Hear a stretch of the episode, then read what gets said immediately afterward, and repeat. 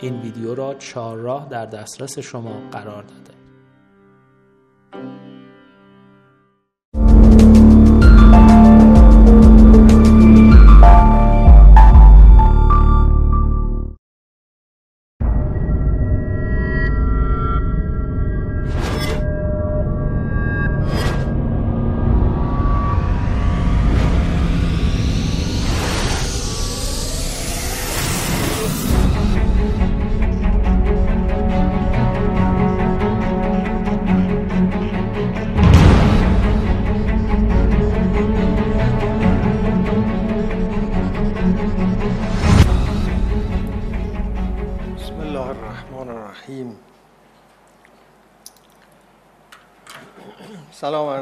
خدمت خانم ها و آیان حاضران گرامی در این جلسه.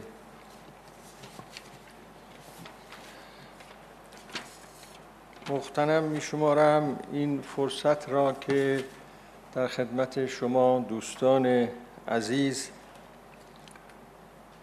بنا به دعوت مؤسسه رحمان سخنانی را عرض بکنم در ارتباط با موضوعی که به بنده پیشنهاد شده در اون باره سخنی بگویم. جناب آقای دکتر مصطفی موین نامه ای که به من نوشتند دوست گرامی اونجا یک تمهیدی اندیشیده اند و از من خواستند که با توجه به پاره از پرسش ها که ایشون اون پرسش ها را مطرح کرده اند مطالبی بگویم. من اون چند سطر پرسش های طرح شده از سوی ایشون را می‌خونم قبلا و بعد عرض می کنم که چون این موضوع و دامنه این پرسش بسیار گسترده است جواب کلی دادن به این پرسش مفید نیست که بنده یه جواب کلی بدهم و از طرفی فرصت بسیار طولانی لازم داره اگر آدم بخواد اونها را مشروع جواب بده. اما از یک زاویه به همون پرسش هایی که ایشون مطرح کرده اند من پاسخ خواهم داد. اون چند سطر را براتون می‌خونم. ایشون مرقوم کرده اند که چگونه می‌توان میان تجارب اصیل معنوی با باورها و رفتارهای مشابهی که با عناوین دینی و معنوی ابراز می‌شوند. اما از اصالت و حقیقت برخوردار نیستند تفاوت گذاشت. به نظر می رسد در این زمینه دو افراد در جامعه ما وجود دارد. یکی نفی هر گونه مشرب معنویت گرای متفاوت با گفتمان غالب ایدئولوژیک با برچسبهایی همچون کاذب و انحرافی و دیگری تمایل به انواع قشریگری خرافگرایی و گاه خشونت ورزی تحت نام دین و معنویت مرز میان معنویت گرایی مطلوب با اون دو جریان افراطی کدام است؟ تأثیر این جریانهای فکری بر سلامت اجتماعی چیست؟ دو آیا تنها نگاه کار کرد گرایانه به معنویت و تأکید بر تأثیر آن نیز بر احساسات فرد و سلامت اجتماعی برای صحیح و مطلوب دانستن گرایش به امور معنوی کافی است یا باید دغدغه حقیقی بودن مزامین معنوی را فارغ از وجه کار کردی آن جدی گرفت؟ پاسخ هرچه باشد چگونه می‌توان برای تحکیم آن استدلال و اقدام کرد؟ ملاحظه میفرمایید که این پرسش ها خیلی منظم تدوین شده.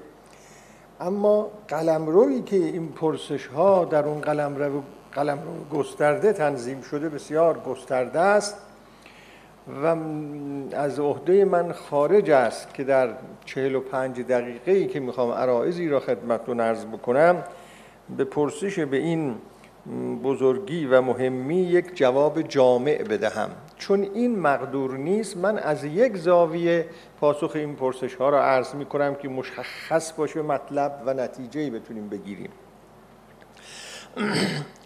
اون زاویه این است که این چگونه می‌توان فرق گذاشت بین معنویت و خرافات؟ که بسیار پرسش زنده است در جامعه ما و الان مبتلا به ماست از زاویه های بسیار متفاوت می‌توان درباره این پرسش صحبت کرد. من از این زاویه صحبت می کنم که این مسئله که معنویت چیست و خرافات چیست و چگونه خرافات به خشونت می انجامد و چگونه معنویت ادعا می شود اما غیر معنویت تحویل داده می شود. امثال این پرسش ها و مطالب همه اینها با مسئله بسیار مهمی سر و کار دارد و اون مسئله زبان هست. زبان انسانی. چون همه اینها به شکل گفتارها یا گفتارهای شفاهی و یا گفتارهای کتبی عرضه می شوند و فرهنگ را می سازند و بعد نهادهایی بر مبنای اینها تشکیل میشه تأسیس میشه و بعد اون نهادها اثر, اثرگذار می‌شوند در سراسر زندگی اجتماعی مردم. اونگاه میان اون فرهنگ و اون نهادها یک فعل و انفعال های دیالکتیکی انجام می‌گیره. اینها رو هم دیگه اثر می‌گذارند. فرهنگ معنوی روی نهادها نهادهای موجود روی فرهنگ و همچنین این قلم روف گسترده میشه.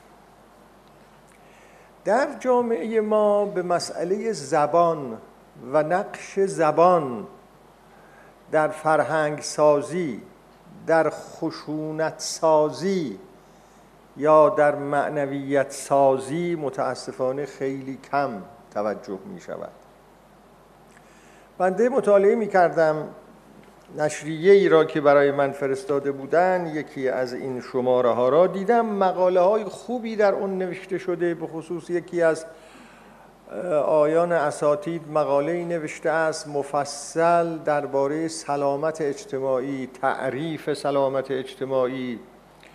تعریف های گوناگونی که برای سلامت اجتماعی داده و اینکه چگونه سلامت اجتماعی اختلال پیدا می‌کنه مشخصه های سلامت اجتماعی چیست؟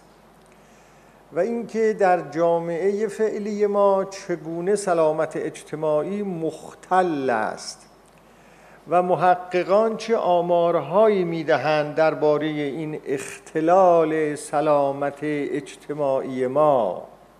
بسیار مقاله مفیدی بود.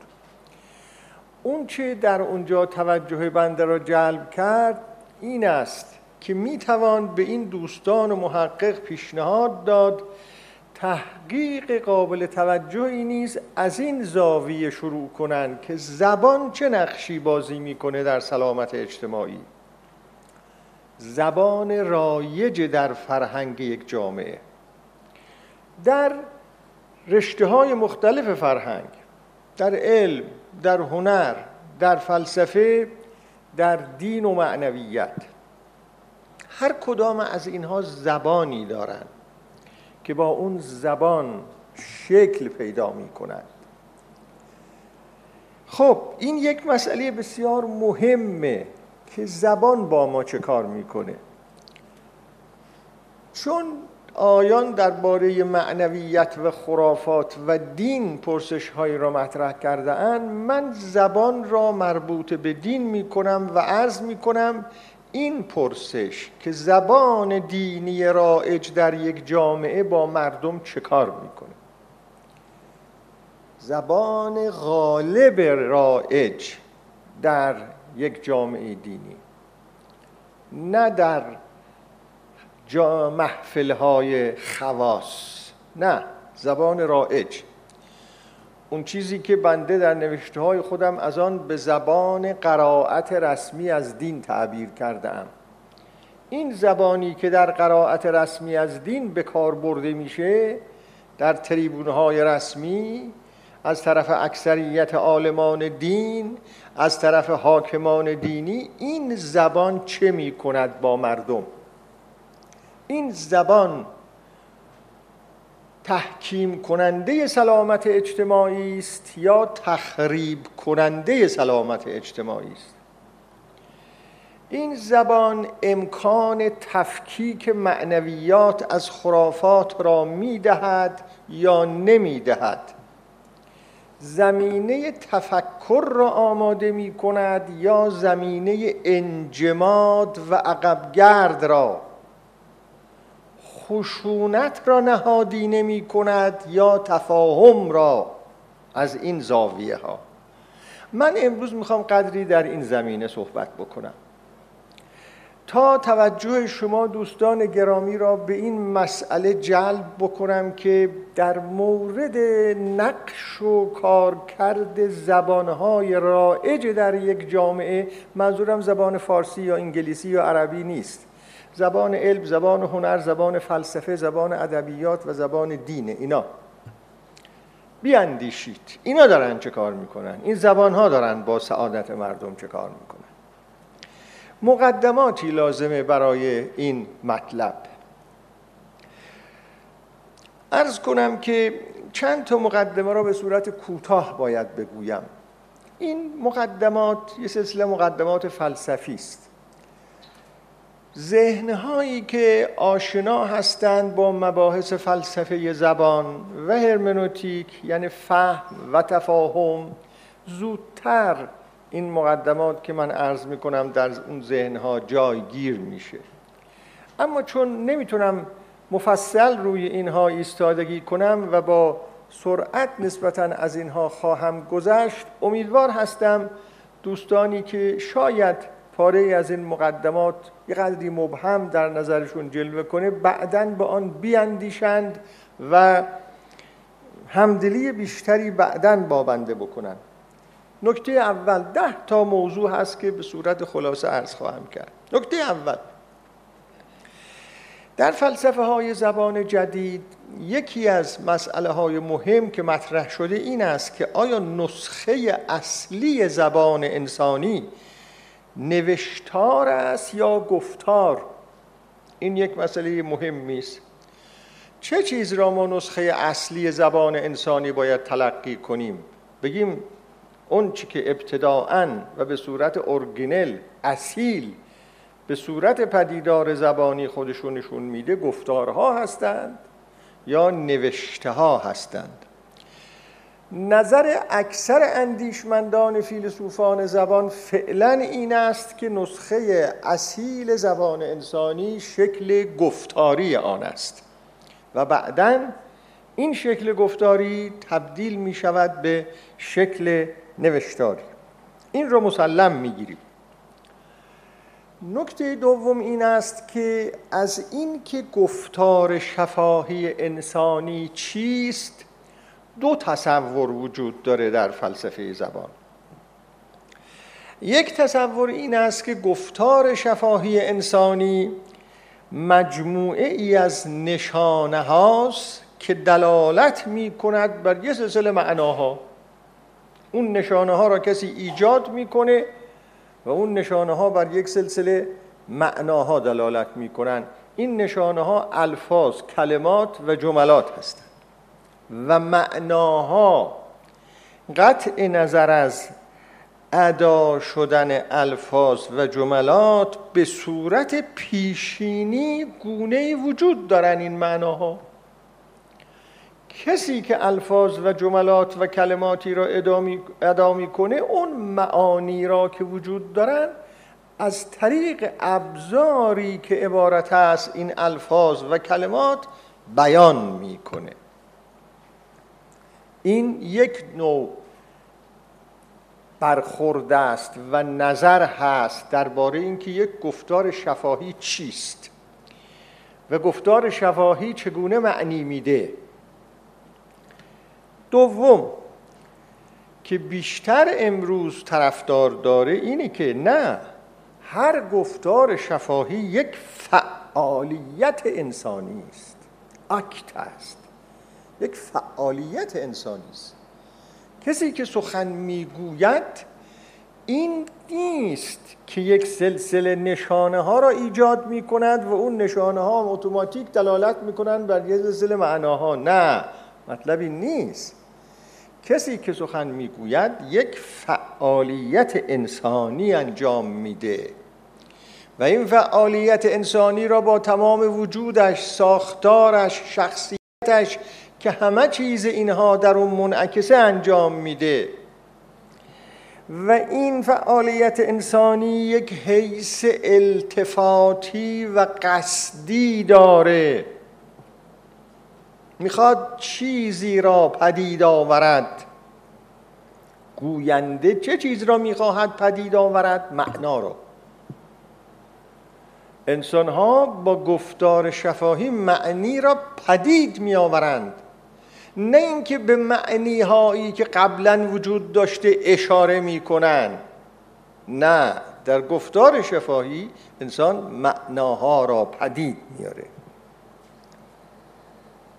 انسان ها در گفتارهای خود معنی ها را پدید می آورند نه اینکه به معنی های پیشین ارجاع می دهند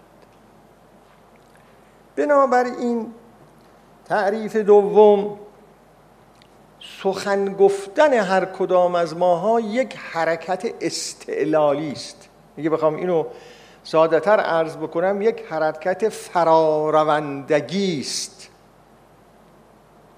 هر کس که سخنی می‌گوید یه فراروندگی می کند از نقطه ای به نقطه ای دیگر. از وضعیتی به وضعیت دیگر.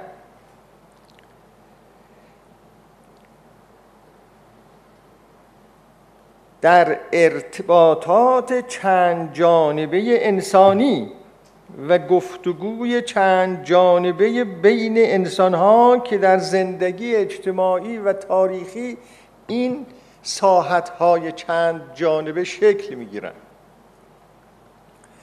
من از خودم الان مثال می‌زنم. بنده الان دارم در اینجا سخن می‌گویم.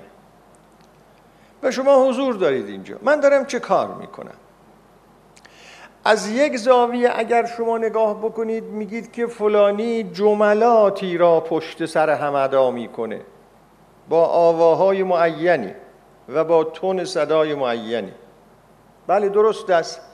من جمله هایی را پشت سر هم ادا می کنم اما یک واقعیت کاملا قابل مشاهده است و اون اینه که من این جملات را پشت سر هم ادا می کنم تا به یه جایی برسم.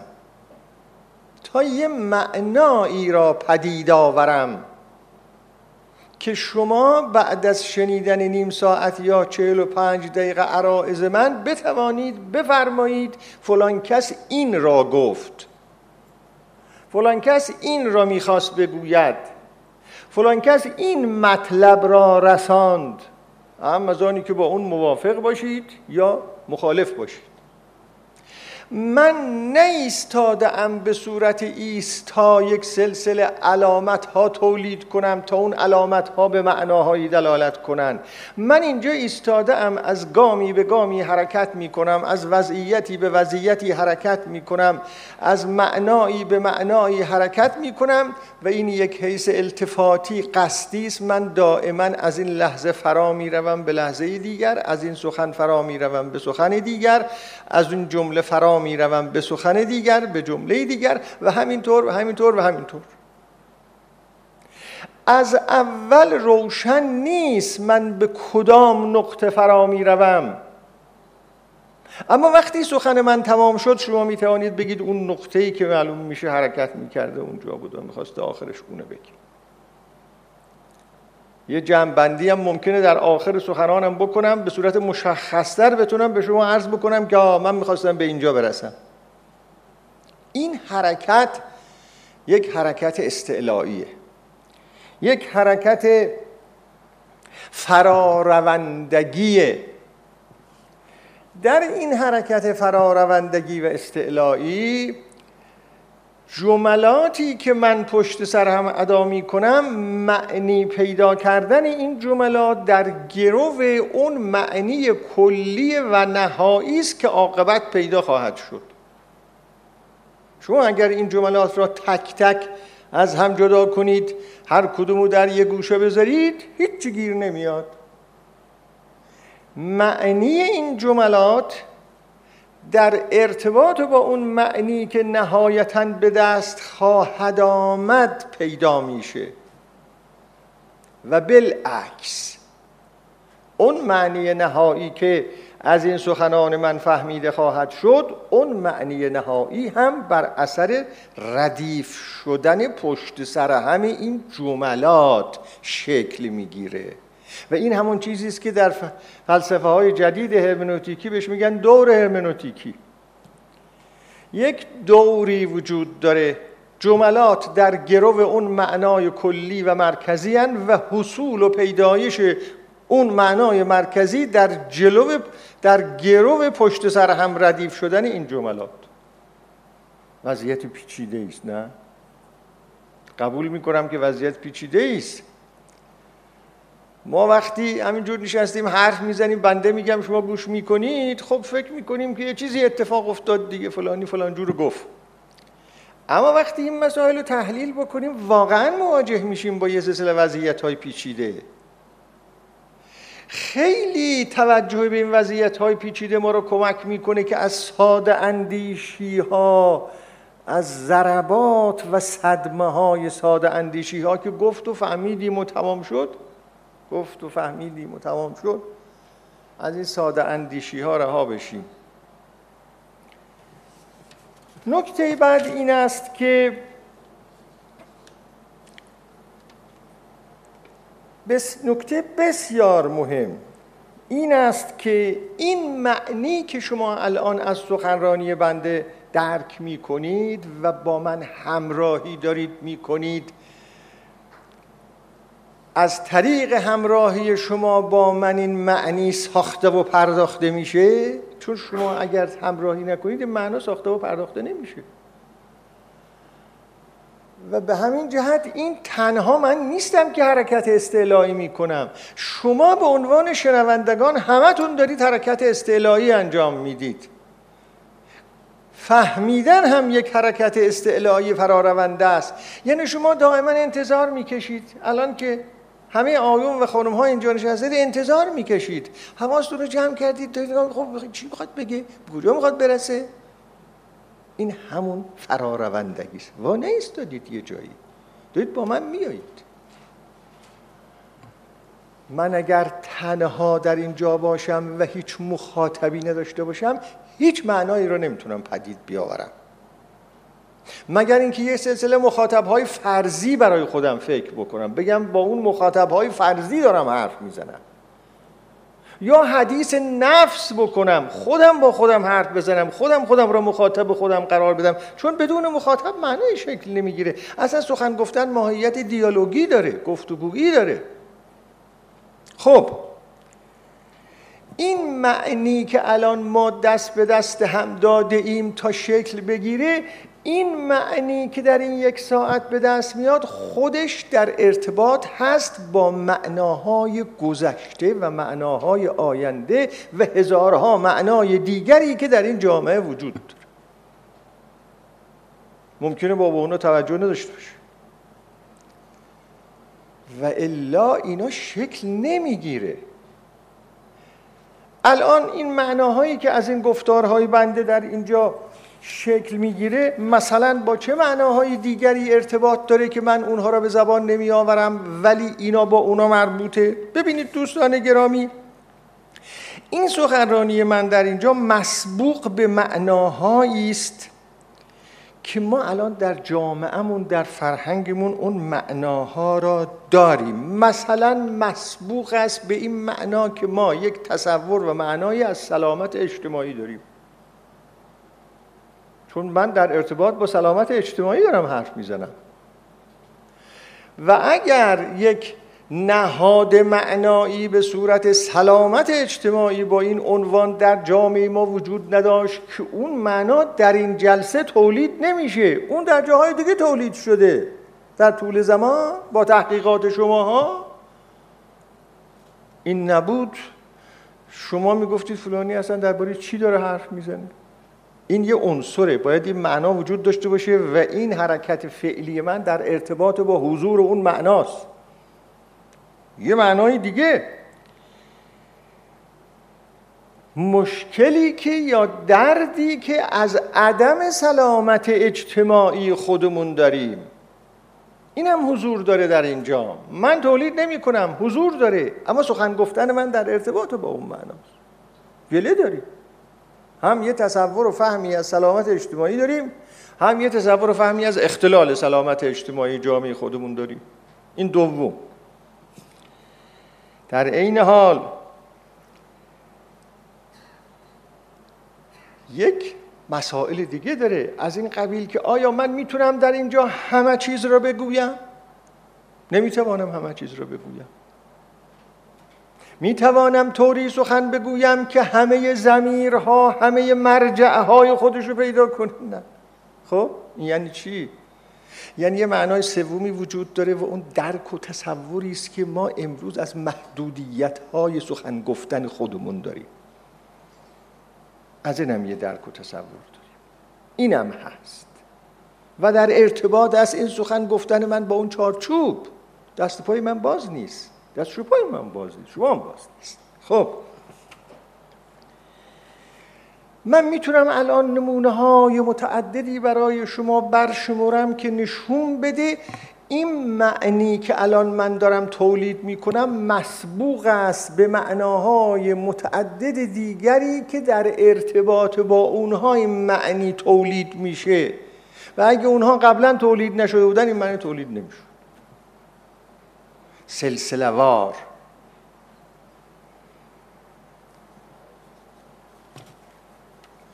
خب.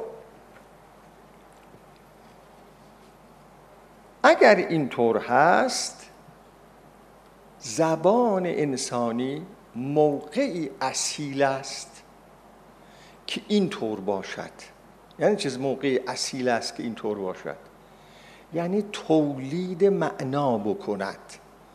در باشد با معناهای دیگری که در جامعه هست. در گفت و شنود باشد به اون معناها. معناهایی که به شکلهای مختلف در قلمروهای مختلف هست. اگر زبان انسانی این نقش را بتونه ایفا بکنه و هر وقت کسی سخن بگوید گونه ای سخن بگوید که همه اون را که گفته شده در اون ارتباط در نظر بگیرد. با همه اون معناها بتونه ارتباط پیدا بکنه این سخن به قول حضرات پرودکتیوه. یعنی این سخن سازنده است. این سخن افق میگشاید. چشمهای ما را باز می کند چشمهای ما را شستشو می دهد و ما را با معناهای جدید آشنا می کند که درباره اونها فکر کنیم درباره اونها تأمل کنیم. زبان انسانی اگر سالم بخواد باشه باید تولید کننده معنا باشه. اما متاسفانه زبان انسانی به صورتهای گوناگون از خود بیگانه می شود ما با این تعبیر از خود بیگانگی از چل پنجاه سال پیش به خصوص با کوشش های مرحوم دکتر شریعتی آشنا هستیم اگر یادتون باشه. این واژه را او زیاد در نوشته هاش به کار می برد و همچنین مارکسیست ها اونا هم در نوشته های مارکسیست ها مرتب این بود. از خود بیگانگی انت فرمد از خود بیگانگی انسان. خب در ادبیات اروپایی هم که از فویرباخ و قبل از فویرباخ و بعد از فویرباخ و مارکسیست ها مفصلی از خود بیگانگی زبان انسانی. زبان انسانی ممکنه از خود بیگانه بشه. این تنها آدم نیست که از خود بیگانه میشه. زبان هم از خود بیگانه میشه. موقعی از خود بیگانه میشه که اصالت خودش را از دست من این اصالت خود را از دست دادن را الان در زبان دینی به شما عرض می کنم زبان دینی چگونه می‌تونه اصالت خودش را از دست بده؟ زبان رسمی دینی زبان غالب رائج دینی اگر پرودکتیو باشه اگر برای شنونده معنای جدیدی ایجاد کنه و شنونده را در ارتباط با معناهای گذشته قرار بدهد. دیالوگی باشد. به طوری که شنونده در مقابل یک معنایی قرار بگیره که فکر می‌کنه خوبه در اون باره تحمل کنه. بیاندیش. این سخن یعنی چی؟ این زبان اصیل است در قلمرو دین. یک زبان اصیل است در قلمرو دین. اما اگر زبان رسمی دینی تک صدایی باشه تک گویی باشه اصلا دیگران را در نظر نگیره. معناهای دیگر را در نظر نگیره. علم را در نظر نگیره هنر را در نظر نگیره فلسفه را در نظر نگیره دگر اندیشان را در نظر نگیره غیر مسلمون ها را در نظر نگیره.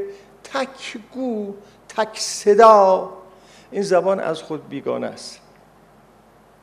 چرا هیچ معنایی را تولید نمی‌تونه بکنه این زبان.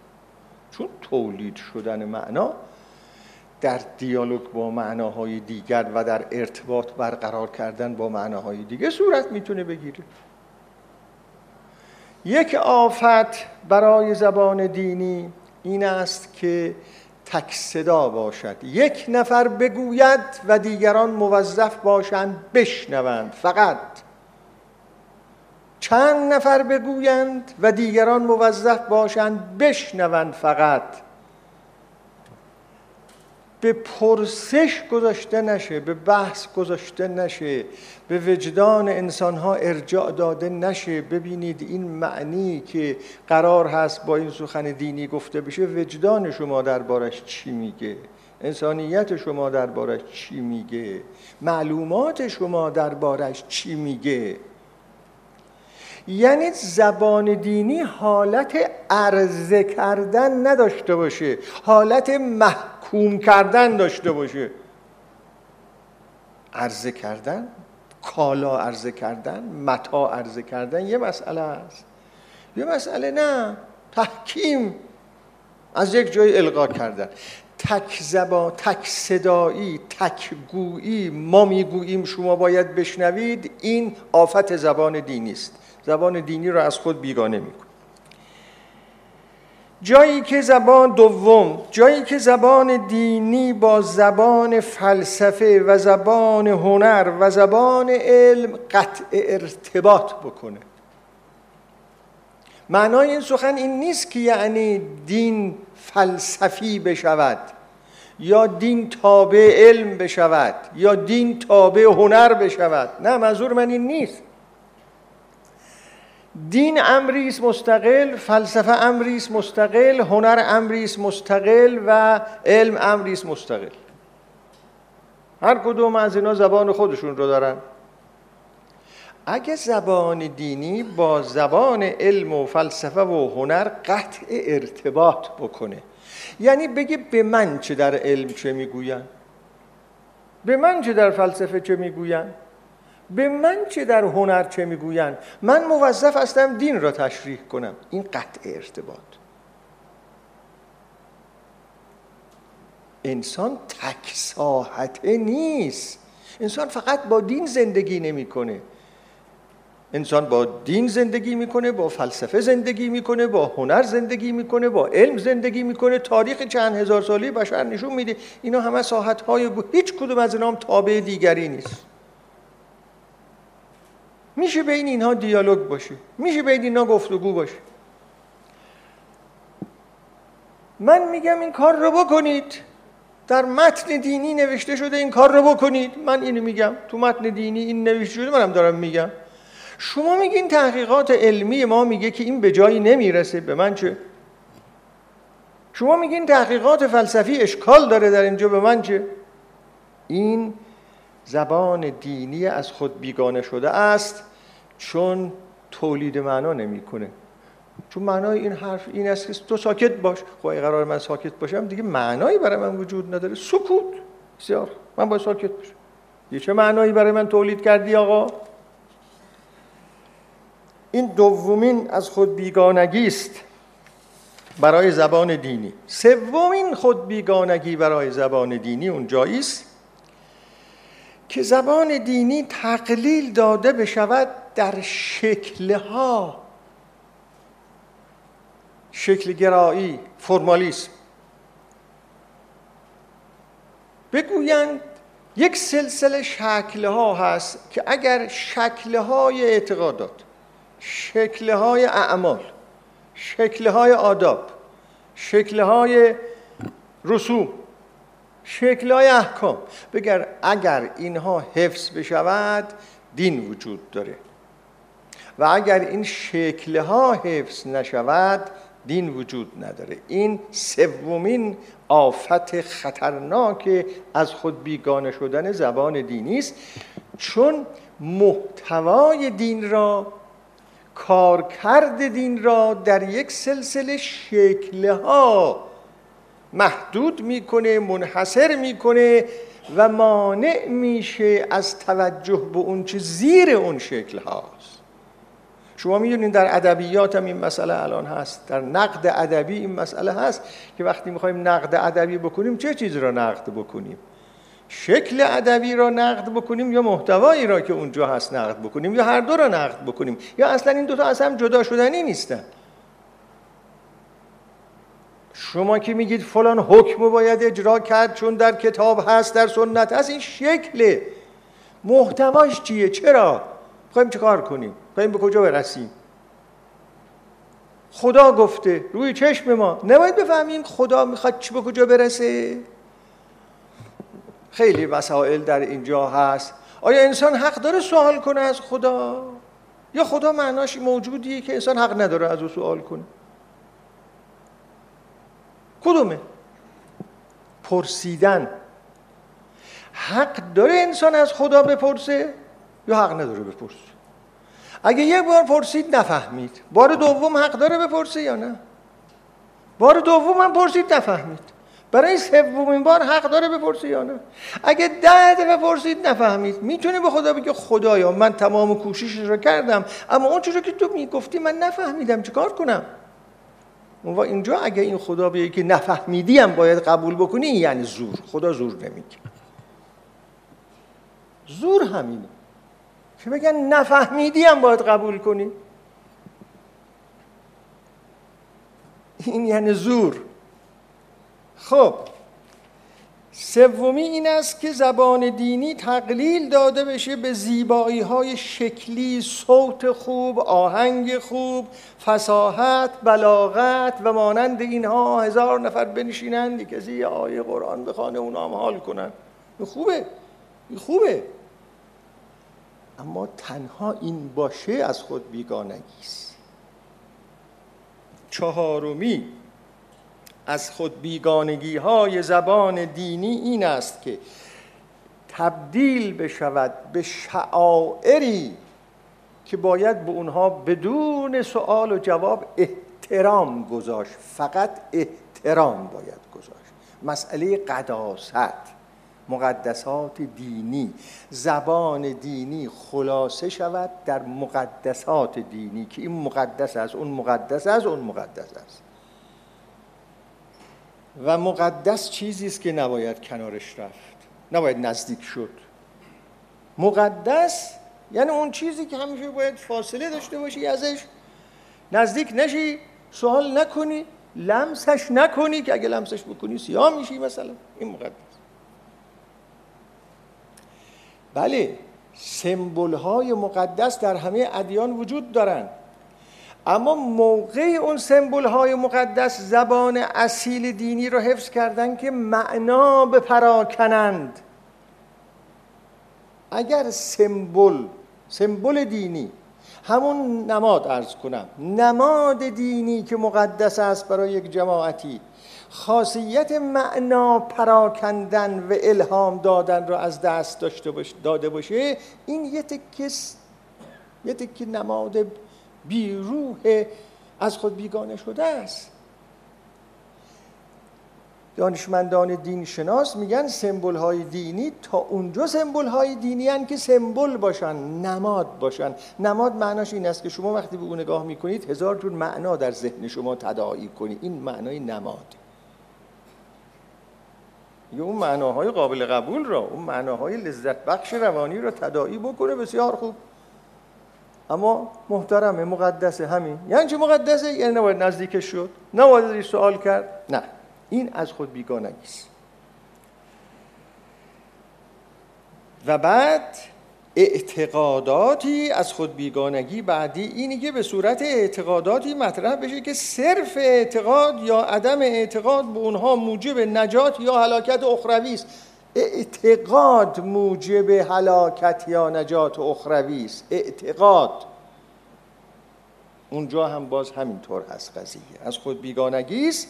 و بعد یکی دیگه از خود بیگانگی های زبان دینی اینی که محصولات دینی به صورت کالاهای مصرفی که چون مردم به اون نیاز دارن باید تولید کرد و به اونها فروخت درآید خب مردم به کالاهای دینی نیاز دارن.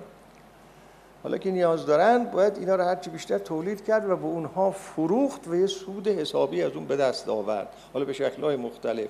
حالا این فروختن ممکنه فروختن سخنرانی باشه فروختن فروختن کتاب باشه فروختن فروختن مداهی باشه هرچی بخواید اسمشون بزن کالاست. این کالاست. این دیگه زبان دینی نیست. این کالاست. و همچنین اونجایی زبان دینی از خود بیگانه میشه که فقط به انتظار و توقعات عامه دینداران بخواهد پاسخ بدهد. فقط می‌خواد انتظارات و توقعات را برآورده کنه. همین. خب جماعتی هستن دیندار هستن نیازهایی دارن انتظاراتی دارن توقعاتی دارن. یه عدم باید به اینا پاسخ بدن. همین. من وظیفم این است که به اینا پاسخ بدم. حالا اون انتظاری که اون داره درسته یا نه توقعی که اون درسته یا نه دیگه وظیفه من این نیست اینو بهش بگم آخه این چه انتظاری است تو داری؟ این چه اون در هر وضع انحطاط فکری است که هست بذار باشه. نیازشو میاره پیش من و من باز به اون نیاز. جواب بدم این هم از خود بیگانگی زبان دینی است.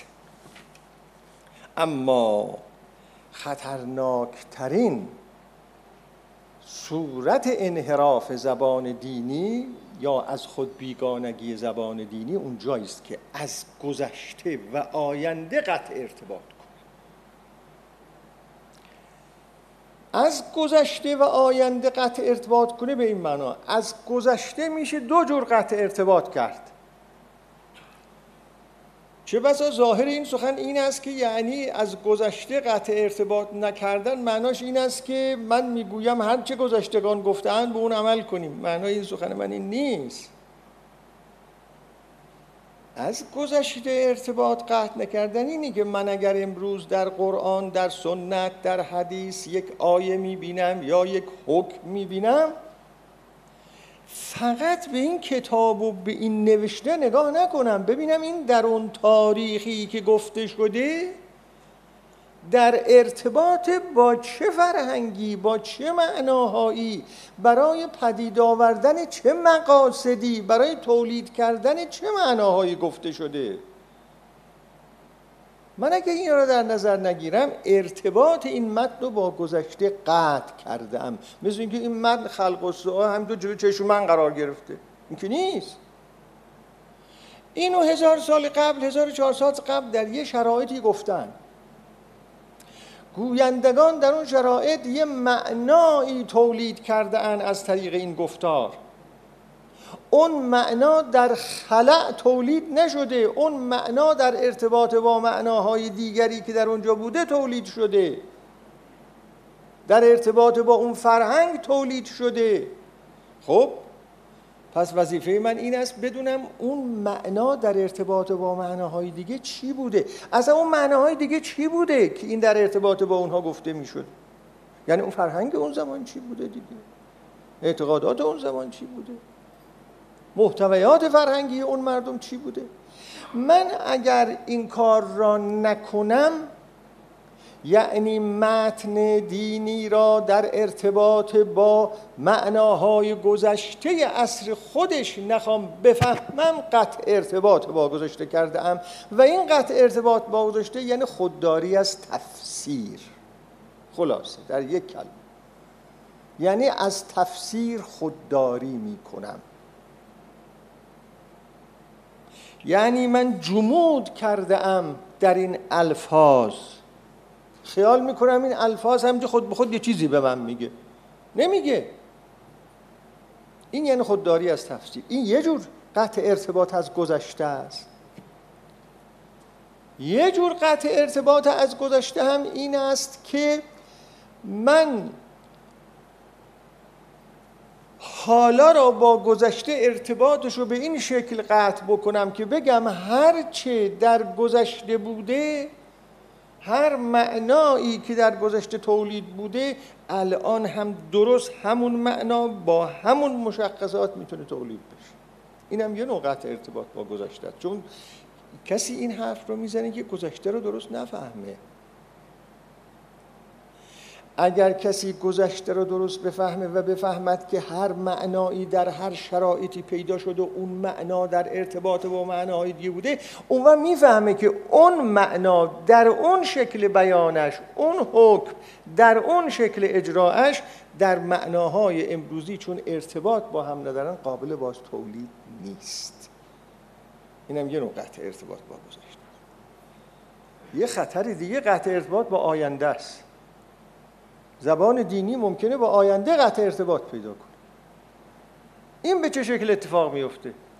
این به این شکل اتفاق میفته که مثلا من میگم این حکم الا ولا بود اجرا باید بشه و هیچ هم نمی‌خوام بدونم که حالا این حکم رو اجرا کردیم عواقبش چی میشه؟ در آینده جامعه در نسل آینده در سلامت جامعه. این آینده است. من کاری به آینده ندارم که چه اتفاق میفته چه آثاری می‌ذاره. من اصلا کاری به این ندارم. این جور زبان دینی قطع ارتباط با آینده داره. این قطع ارتباط ها چه با گذشته و چه با حال اینها خطرناکترین از خود بیگانگی است که ممکنه یک زبان دینی ارز کنم دوچارش بشه. من یک وقتی این به نظرم رسیده بود که مرحوم آقای متحری اگر یادتون باشه در اون کتاب بحثی در مرجعیت و روحانیت اون کتابی که نمی‌دونم چند سال پیش خیلی وقت پیش بعد از فوت مرحوم آقای بروجردی منتشر شد ایشون در اونجا یه مقاله نوشته بود 40 خورده سال پیش مشکل اصلی سازمان روحانیت چیه؟ ایشون در اونجا گفته بود که مشکل اصلی سازمان روحانیت عوام زدگی است.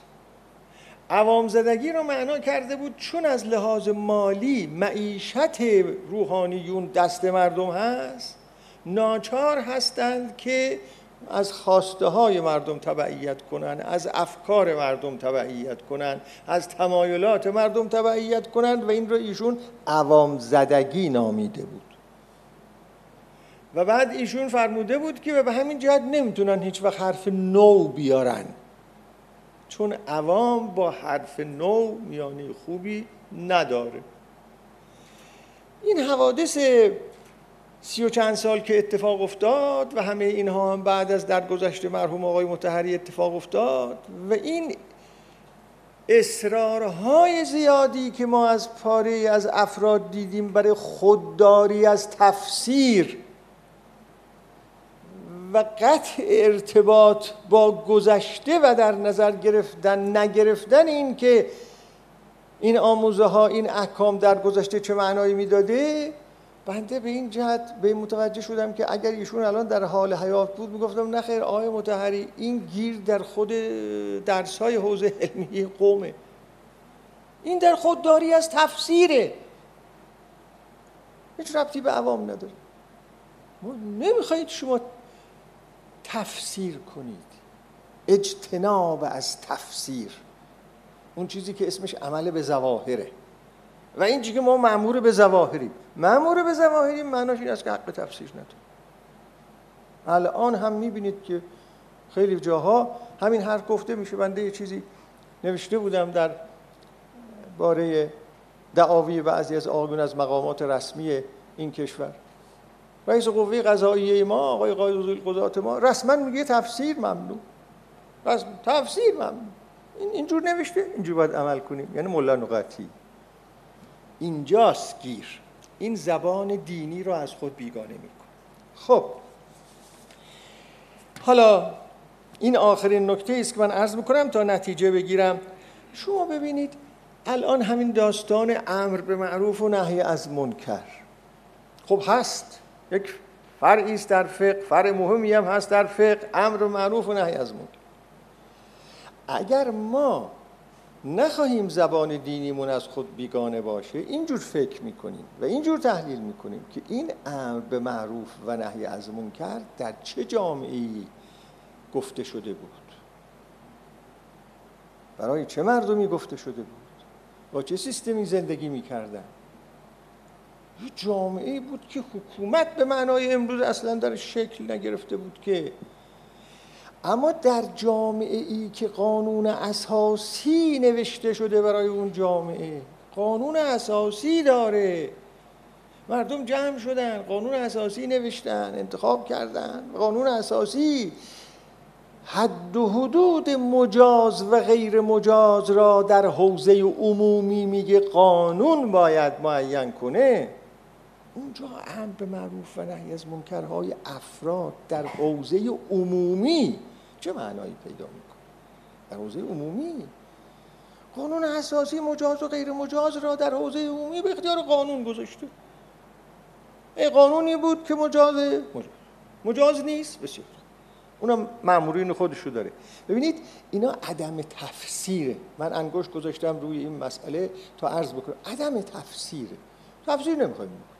نمی‌خوایم ببینیم که اینا در چه شرایطی گفته می شده برای چه جامعه ضرورت داشته در کجا بوده در حوزه عمومی عرض می‌کنم چون اینکه تو خیابون یه کسی بره مثلا یه لباس خاصی داشته باشه حالا یه کسی بره بگه یا جماعتی بره میگه چرا اینو پوشیدی؟ یالا این در حوزه عمومی مداخله کردن تو خونه که نکرده این کارو. این حوزه عمومیه. خب مثال های اینجوری خیلی زیاد هست نمی‌خوام دیگه تطویل سخن بدهم. بنابراین نتیجه گیری که من می‌خوام از عرائزم بکنم این است. اگر در جامعه ای سخنان دینی یعنی زبان دینی با اون زبان که دین بیان می شود از خود بیگانه شده باشه سالم نباشه پیام نتونه بده اون زبان دینی قابل بحث کردن نباشه قابل گفتگو نباشه. گویندگان اونها اون سخنان را به گونه ای بگویند که به دیگران مجال ندهند. حرف بزنند نظرهاشون را بگویند در همون حوزه دین. و قطع رابطه کرده باشه با حوزه علم با حوزه فلسفه با حوزه هنر با حوزه علوم سیاسی و خیلی چیزهای دیگه. در یک چنین جامعه ای تشخیص این که سخن معنوی کدام است و سخن خرافی کدام است تقریبا ناممکنه. اون, اون نتیجه است که من می‌خوام عرض کنم. چون این که معنویت چیز چه چیز به خدا را نزدیک می‌کنه و چه چیز توهمه حالا اگر خرافه رو به معنای توهم بگیریم چون خود این یه مسئله اختلافی است که خرافه یعنی چی؟ حالا بگیم خرافه یعنی توهمات.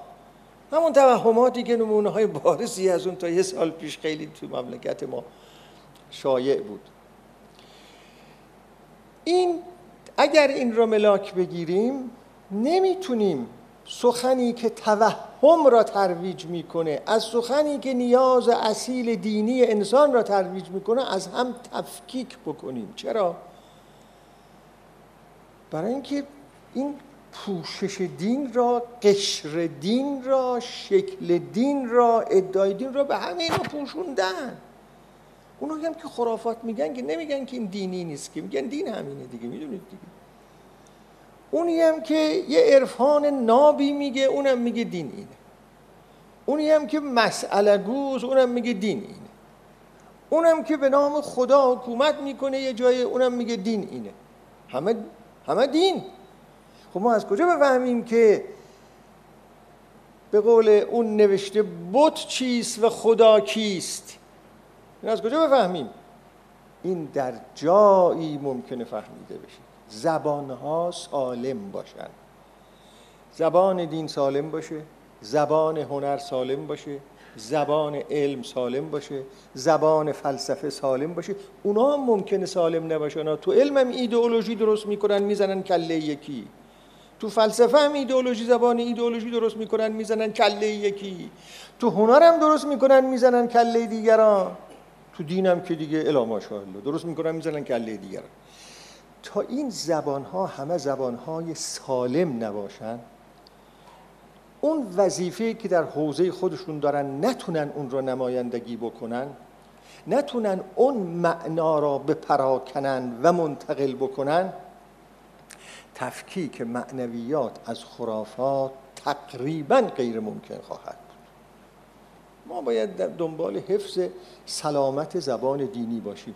اگر زبان دینی سالم باشه و به رسالت خودش بدون عمل کنه اون که توهم خود به خود توهم بودنش آشکار میشه. و اون کس که اهل توهم است دنبال توهم نمیره. آخه باید بگذارن معلوم بشود گفته بشود که توهم چیست تا من و شما بتونیم تشخیص بدیم که توهم هست یا نیست. وقتی من نتونم بگم آه این توهم است. برای اینکه یکی دیگه داره میگه نه خیر خدا فرموده. چون زبان دینی سالم نیست. پس بنده از این زاویه این مسئله رو در واقع دنبال کردم که بسیار شایسته می‌بینم که دوستان و سروران و استادان سلامت اجتماعی تحقیق می‌کنن زبان رو یه فاکتور بسیار مهمی بدونن و روش یک بخشی را اگه بشه ایجاد کنن که زبان با ما چه کار می‌کنه. و مخصوصا زبان دینی با ما چه کار می‌کنه و چگونه میشه از آفتهای این زبانهای از خود بیگانه در امان بود من متشکرم از حوصله که شما به خرج دادید در گوش کردن عرائز من. نمی‌دانم از اون چهل پنج دقیقه شاید یه چند دقیقه هم تجاوز کرده باشم. عرض به حضورتون ولی به هر حال خوشبختانه شما تحمل کردید و عرائز من به پایان رسید. فکر می کنم الان شما می توانید کم کم در این باره فکر کنید که فلانی چی می‌خواست بگه. نه؟ اینجوری درست میشه معناها حتی من به اینجا نرسیده بودم. هنوز حالت انتظار بود که خب ثم مازه دیگه چی؟ بالاخره چی؟ یعنی همین. این تولید شد. این معنا. هیچ جا وجود نداشت این معنا. هیچ جا قبلا وجود نداشت. نه در هیچ کتابی نه در هیچ نوشته ای نه در هیچ مخزنی. گفتار انسانی اینطوره. گفته میشه و تولید میشه.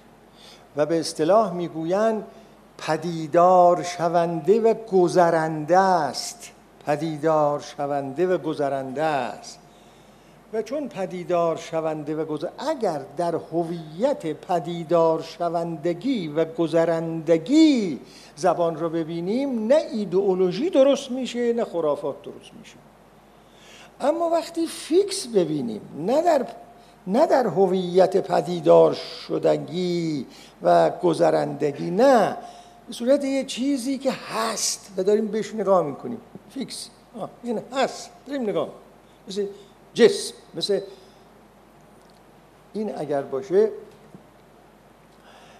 اون وقت دچار گیر میشیم. یکی از دانشمندان تعریف می‌کرد که یک پیشخدمتی داشت. این جمله آخر من وارد شد. اون آقا خیلی کتاب داشت. خیلی کتاب. وارد شد از این کتاب های زیادی که اون پیشخدمت تازه معرفی شده بوده پیش او. از این کتاب های خیلی زیادی که تو قاعده وحشت کرد. و بعد دیدین آقا اینجا نشسته همینجور تنها تنها روزها می نشینه اینا رو می‌خونه.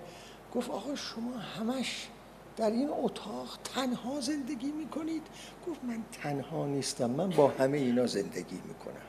اگر داستان این باشه که آدم بگه من با همه اینا زندگی می‌کنم دوچار این از خود بیگانگی زبان نمیشه. خیلی متشکرم ما رو به خدا میگم خدا حافظ